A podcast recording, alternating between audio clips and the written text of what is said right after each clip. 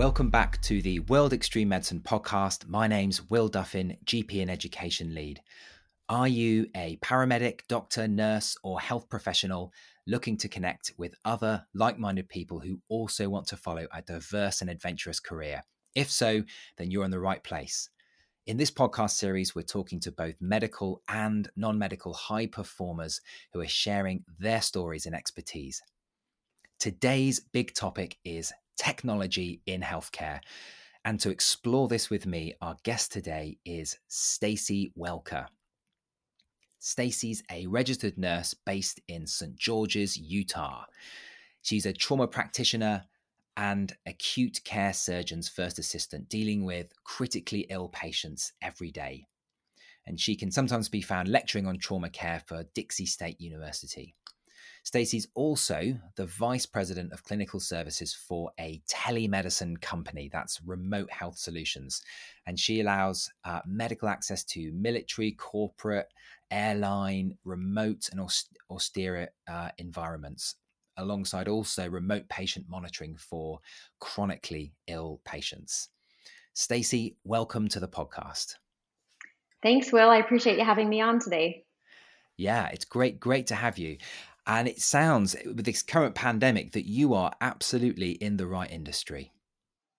Yeah, we really are. It's been been very busy. It's been it's a very exciting time for us right now. Like you said, it's it's very it's very new. The technology is great, um, and we're really hoping we can help. Yeah, absolutely. Do you yeah. think that uh, one of perhaps one of the huge positives that will come out of of this pandemic is that it will accelerate the um, the use of, of technology in healthcare in, in general? Yes, definitely. Um, we believe that technology is the future of medicine. I mean, we're seeing this throughout the military, um, as well as remote patient monitoring with our chronically ill patients. And now with COVID 19, um, we're really seeing that we can make a big impact with telemedicine within hospitals and, and ICUs to really be able to protect our healthcare providers and provide good patient care.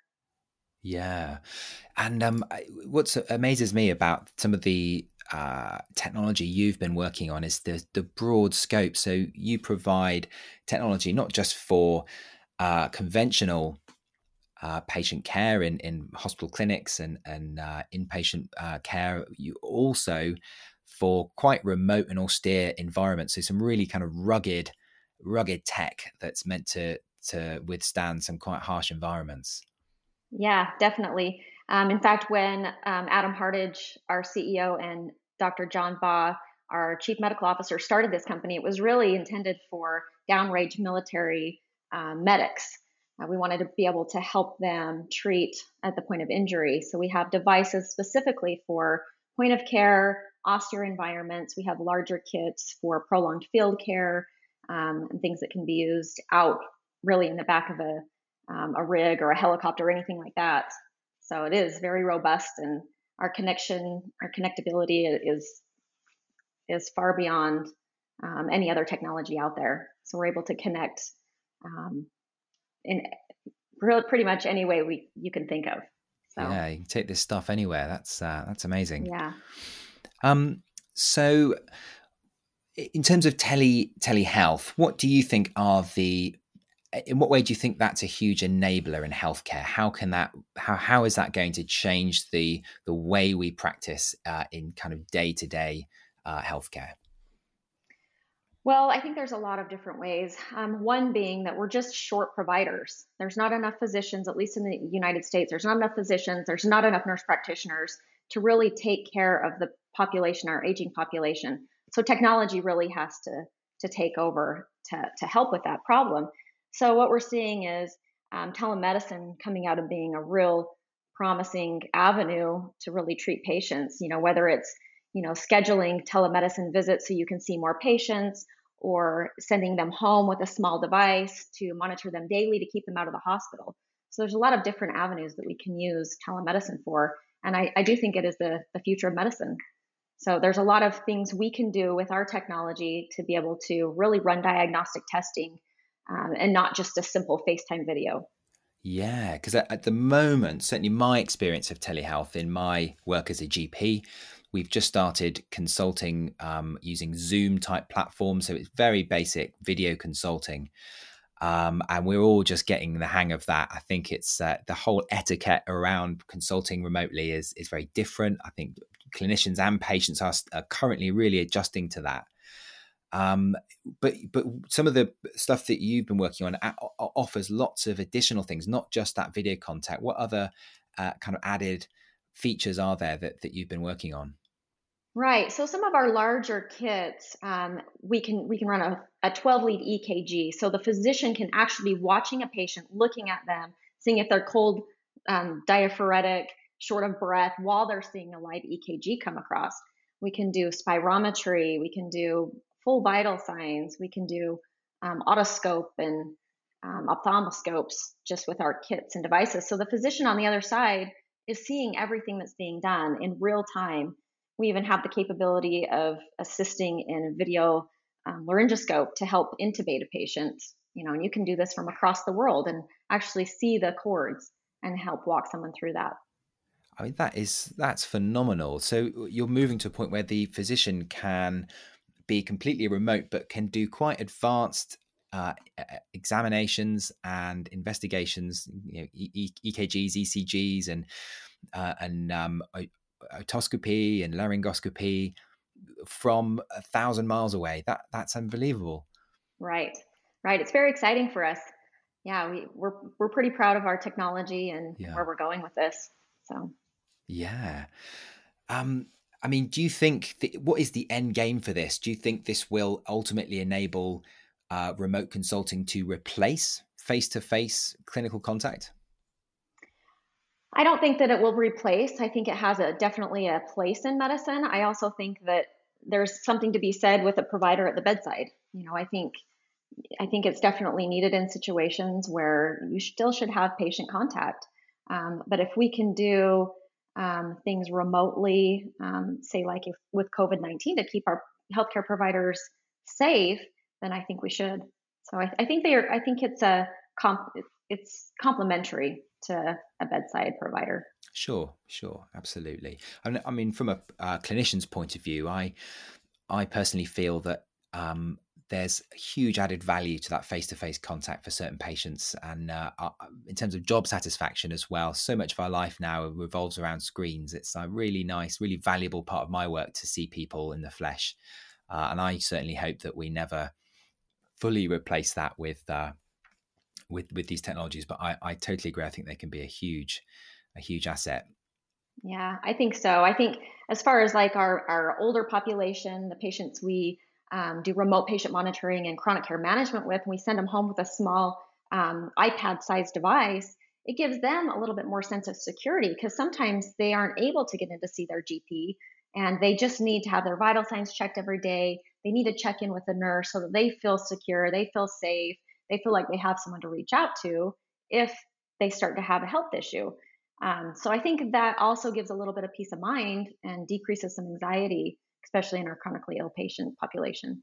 Yes, absolutely. And I think particularly in the uh, in terms of chronic disease management, particularly uh, elderly patients who are at home and, and especially now who are self isolating, uh, having access to their vital signs uh, can be a really helpful decision making tool.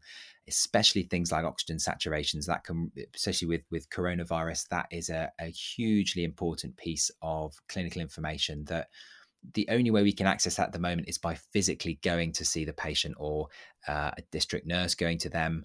Um, and uh, yeah, there's huge issues with that, exposing them further to to potential coronavirus, and also is very resource heavy, sending people out to them just to get their their vital signs. So I mean, a, a bit of tech that can that can do that, that's immensely powerful.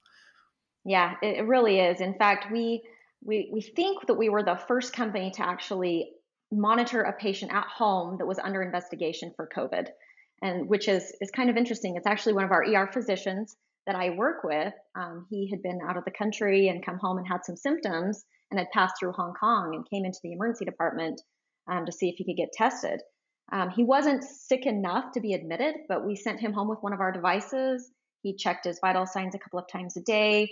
Our nurse reached out to him. He, he's a, an emergency physician who took our technology to heart and he said he felt very comfortable being able to check his own vital signs and having a nurse just check in on him to make sure he he was doing okay. So mm. I think it I think it's very beneficial. Yeah, so that it's interesting that that worked with uh, a patient who was also an emergency department physician. The, the one of the big issues with uh, um, spreading this kind of technology, particularly within um, you know elderly, frail patients, is perhaps they're not au fait with some of this technology. It's there's a huge barrier to them accessing this, and and um, do you think that is that been a big challenge when you're trying to to get this used uh, in, in that patient group? You know, initially we kind of worried about that, but the way our technology is set up, it's very, very simple. Um, I can show you a small device that we send home to our elderly population. I'm sure if you can see it Go real ahead. well or not. Yeah, yeah. But it's it's a small iPad-sized device that just has a lot of icons. It's very it's very user friendly. So it says temperature. You hit the temperature, and you use the the probe in your ear, and it and it records. It's all Bluetooth. Um, so it uh, uploads right into our cloud and then pushes right to the electronic health record. So the GP has access to that at any time the patient's taking their vitals and then can request a visit right then. So it's actually been interesting. We've had a lot of elderly um, patients say, wow, this is great. This is easy. Um, I'm not having any challenges with this. And they can take it with them if they go see their grandkids or they decide they want to go on a cruise. They can take this with them to make sure that they're doing okay. So it's very it's very simple user friendly it walks you through if the blood pressure cuff um, needs to be adjusted it, you know it's very easy to use so. yeah yeah great and i can see that that user interface you just showed me does seem very very intuitive um, one pitfall i can envisage with this um, is perhaps patients who are compulsively checking their vital signs when they're perhaps not that unwell, and perhaps they are getting some um, some anomalous readings. They perhaps getting low sats because the probe isn't on properly. Uh, is there a risk that that can create a lot of unnecessary workload uh, for clinicians and also anxiety for patients? Right, definitely. Um, the way we have our products set up is they're patient specific. So if you have a patient that has congestive heart failure, we're going to have parameters parameters that are set up right for that patient.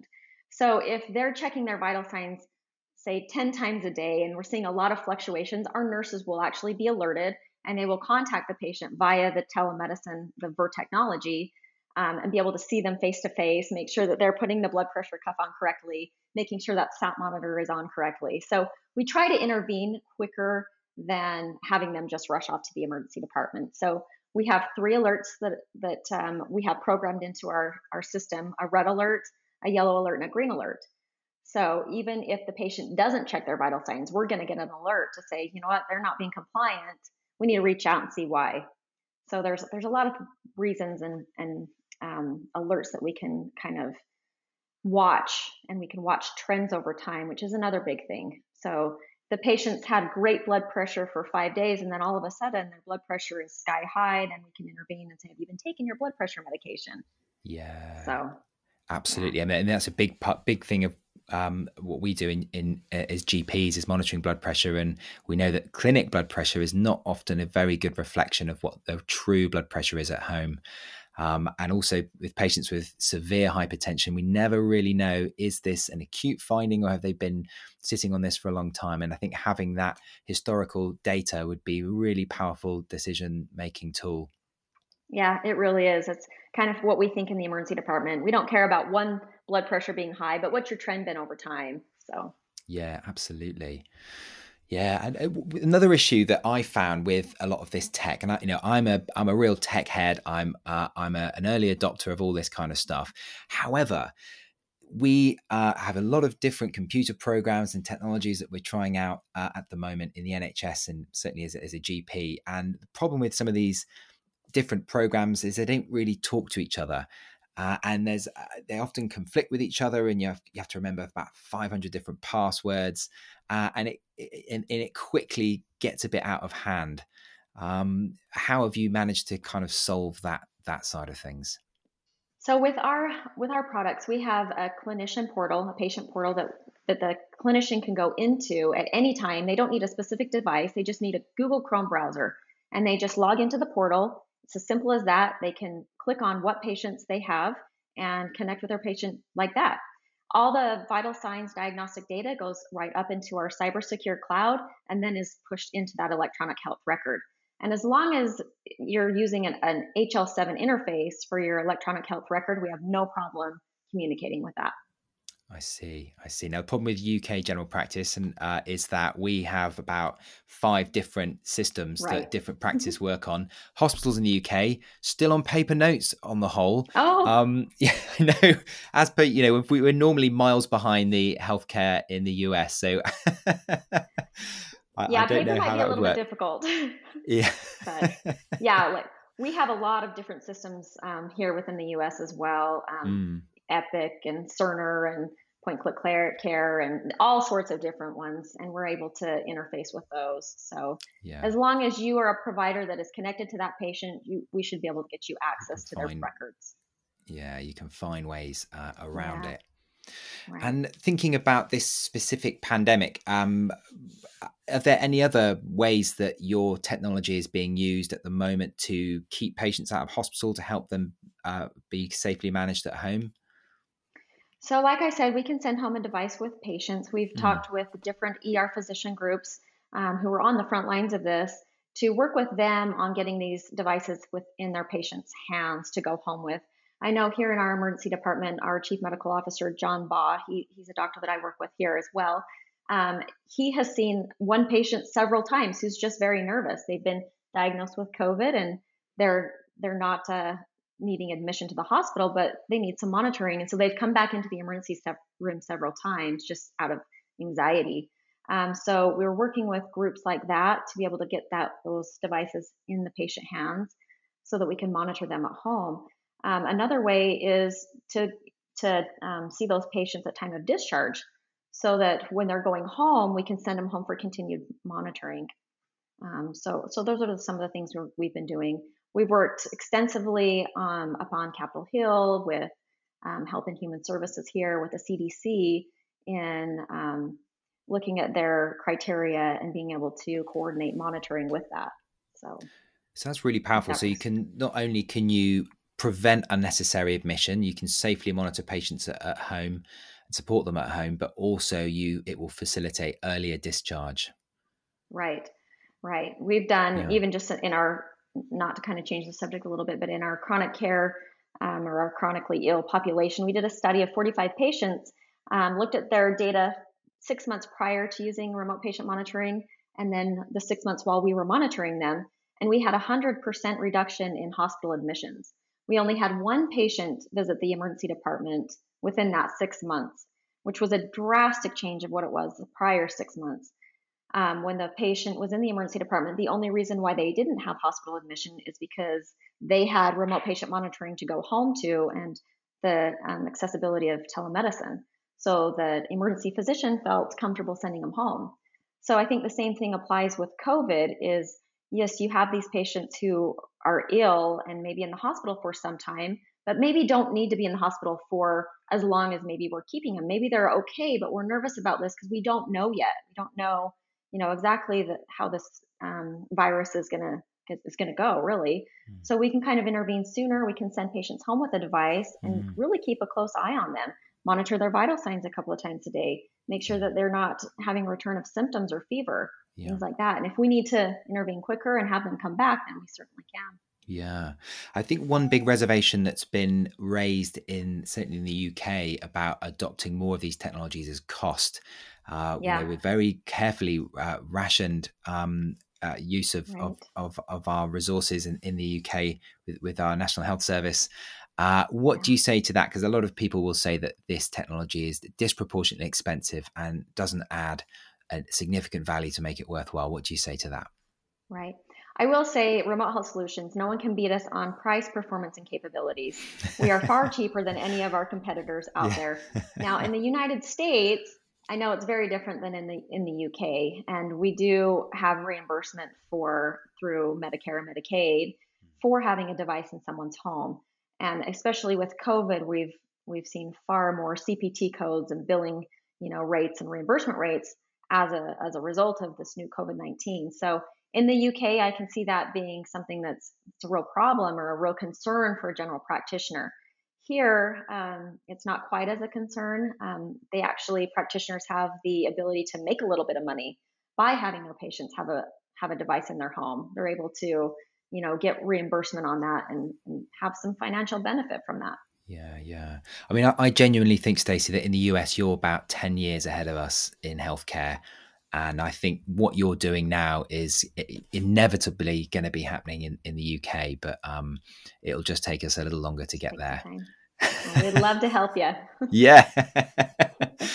um, so another huge um, huge area of interest at the moment in the kind of technology field is artificial intelligence and the emergence of machine learning uh, through deep neural networks and the way that um, computers now have the ability to uh, also to diagnose disease. Is ai something that you're going to be integrating into your telehealth products? Yes definitely. It's something that we've talked about quite extensively and we have started to go down that path a little bit. Um, for instance um, with our chronically ill patients who have diabetes heart failure hypertension um, depression those type of um, diagnoses, we have clinical pathways that are set up within our devices, questions that the patient can answer, you know, a couple of times a week, and that will generate alerts and alarms um, if those answers change, you know, drastically. Or say you're watching a patient for depression, you're able to ask certain questions, and they can answer this daily, or you know, like I said, three times a week, and really see if you're if we're seeing some changes that we need to intervene on. So we've started going down that path already. Another thing that we're doing is we've partnered with a company called Canary Speech, and they're an amazing company that have the ability to make diagnoses just on some simple speech patterns. And they can do this by just listening to the patient for the first time. It's quite remarkable. So we've we're um, working with them to integrate this into our system, into our um, virtual exam, um, so that when the patient speaks a couple of minutes, we're able to see, okay, well, maybe for a, a soldier, maybe they have some PTSD going on or maybe there's some depression. Um, wow. They're able to, yeah, they're so, able to see if the patient so might have through, Parkinson's disease. Through a, with a few minutes of audio, that yeah. the um, that program is able to pick out certain parts of of that speech and suggest potential diagnoses just just from that information. Right. Yes, it's quite incredible. They've been able to isolate biomarkers and and really diagnose patients it's it's quite incredible. So we're working closely with them. They're a great company. Yeah, it's incredible. I mean, it all sounds very science fiction to me, Stacey. It, I know it does. I know it's very interesting. Yeah, but also very cool. And I, I yeah, clearly the, the direction things are, are are heading in right now. Yeah, it definitely is.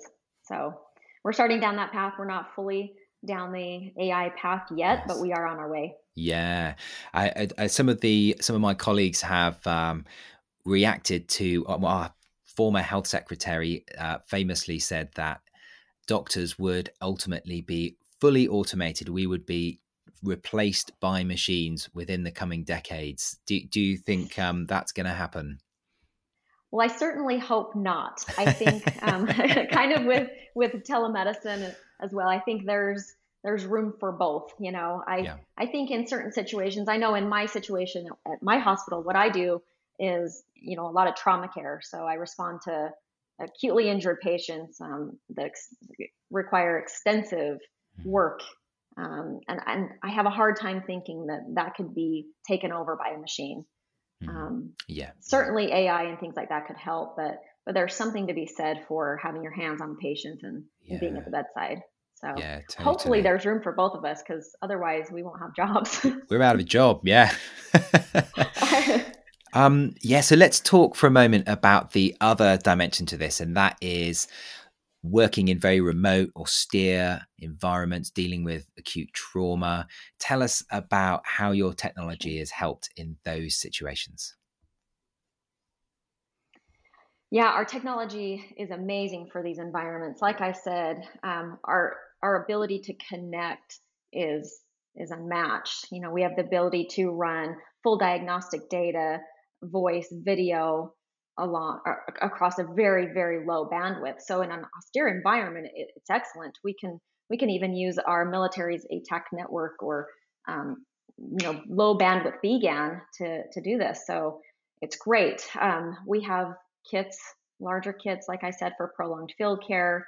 Um, kits that can be in a in a clinic, a tent clinic. You know, um, you can take this. I know my business partner. He's been down to Haiti and Dominican Republic several times on humanitarian missions, and he's taken our kits and he's been on the hillside in Haiti um, doing a virtual exam just to get reach back to a neurosurgeon back in the States.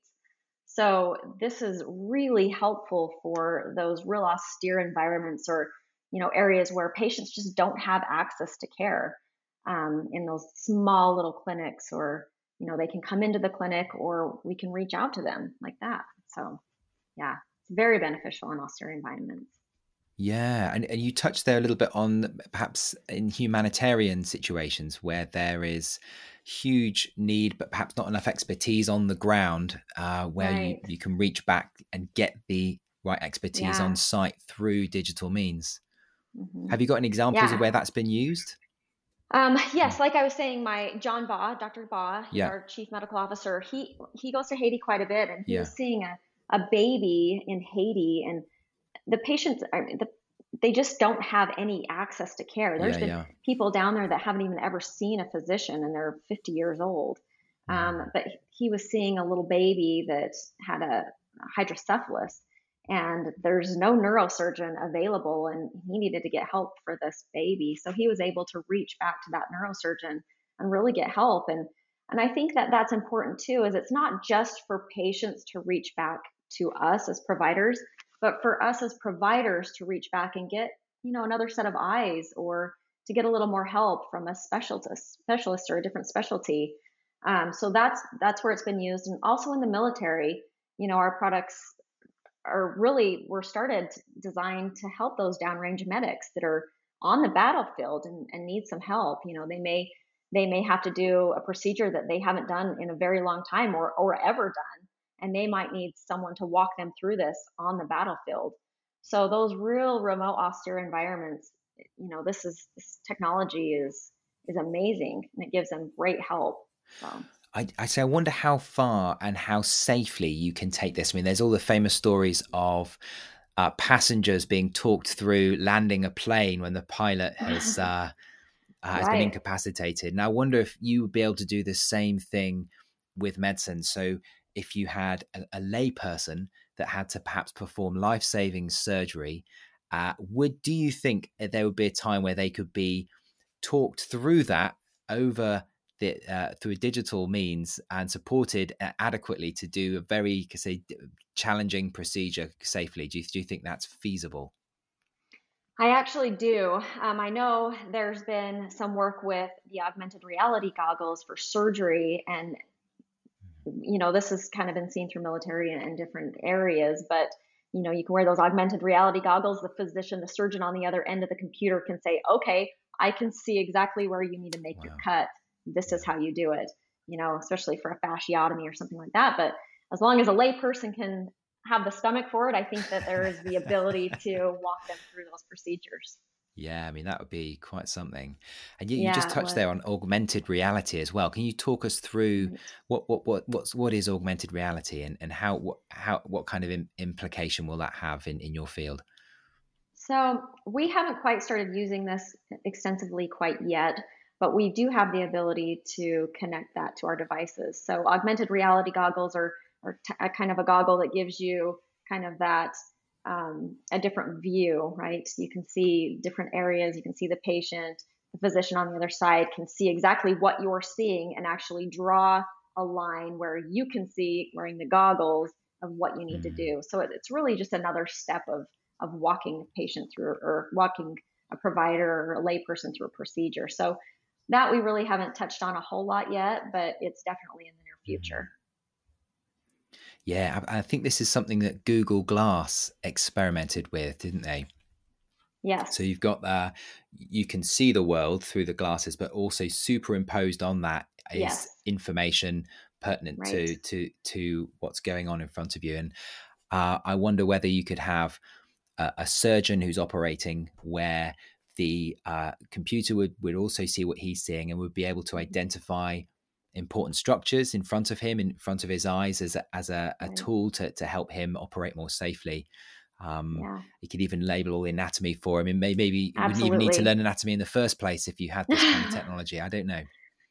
Yeah, I think that's I think that's definitely something that will happen. I think you can be able to see protocols and, and directions Yeah. and instructions, step by step instructions right there as you're mm. as you're working with a patient. So Yeah, yeah. I think oh, we're not. It doesn't sound like we're we're quite there yet, but that seems to be a direction that things might head in.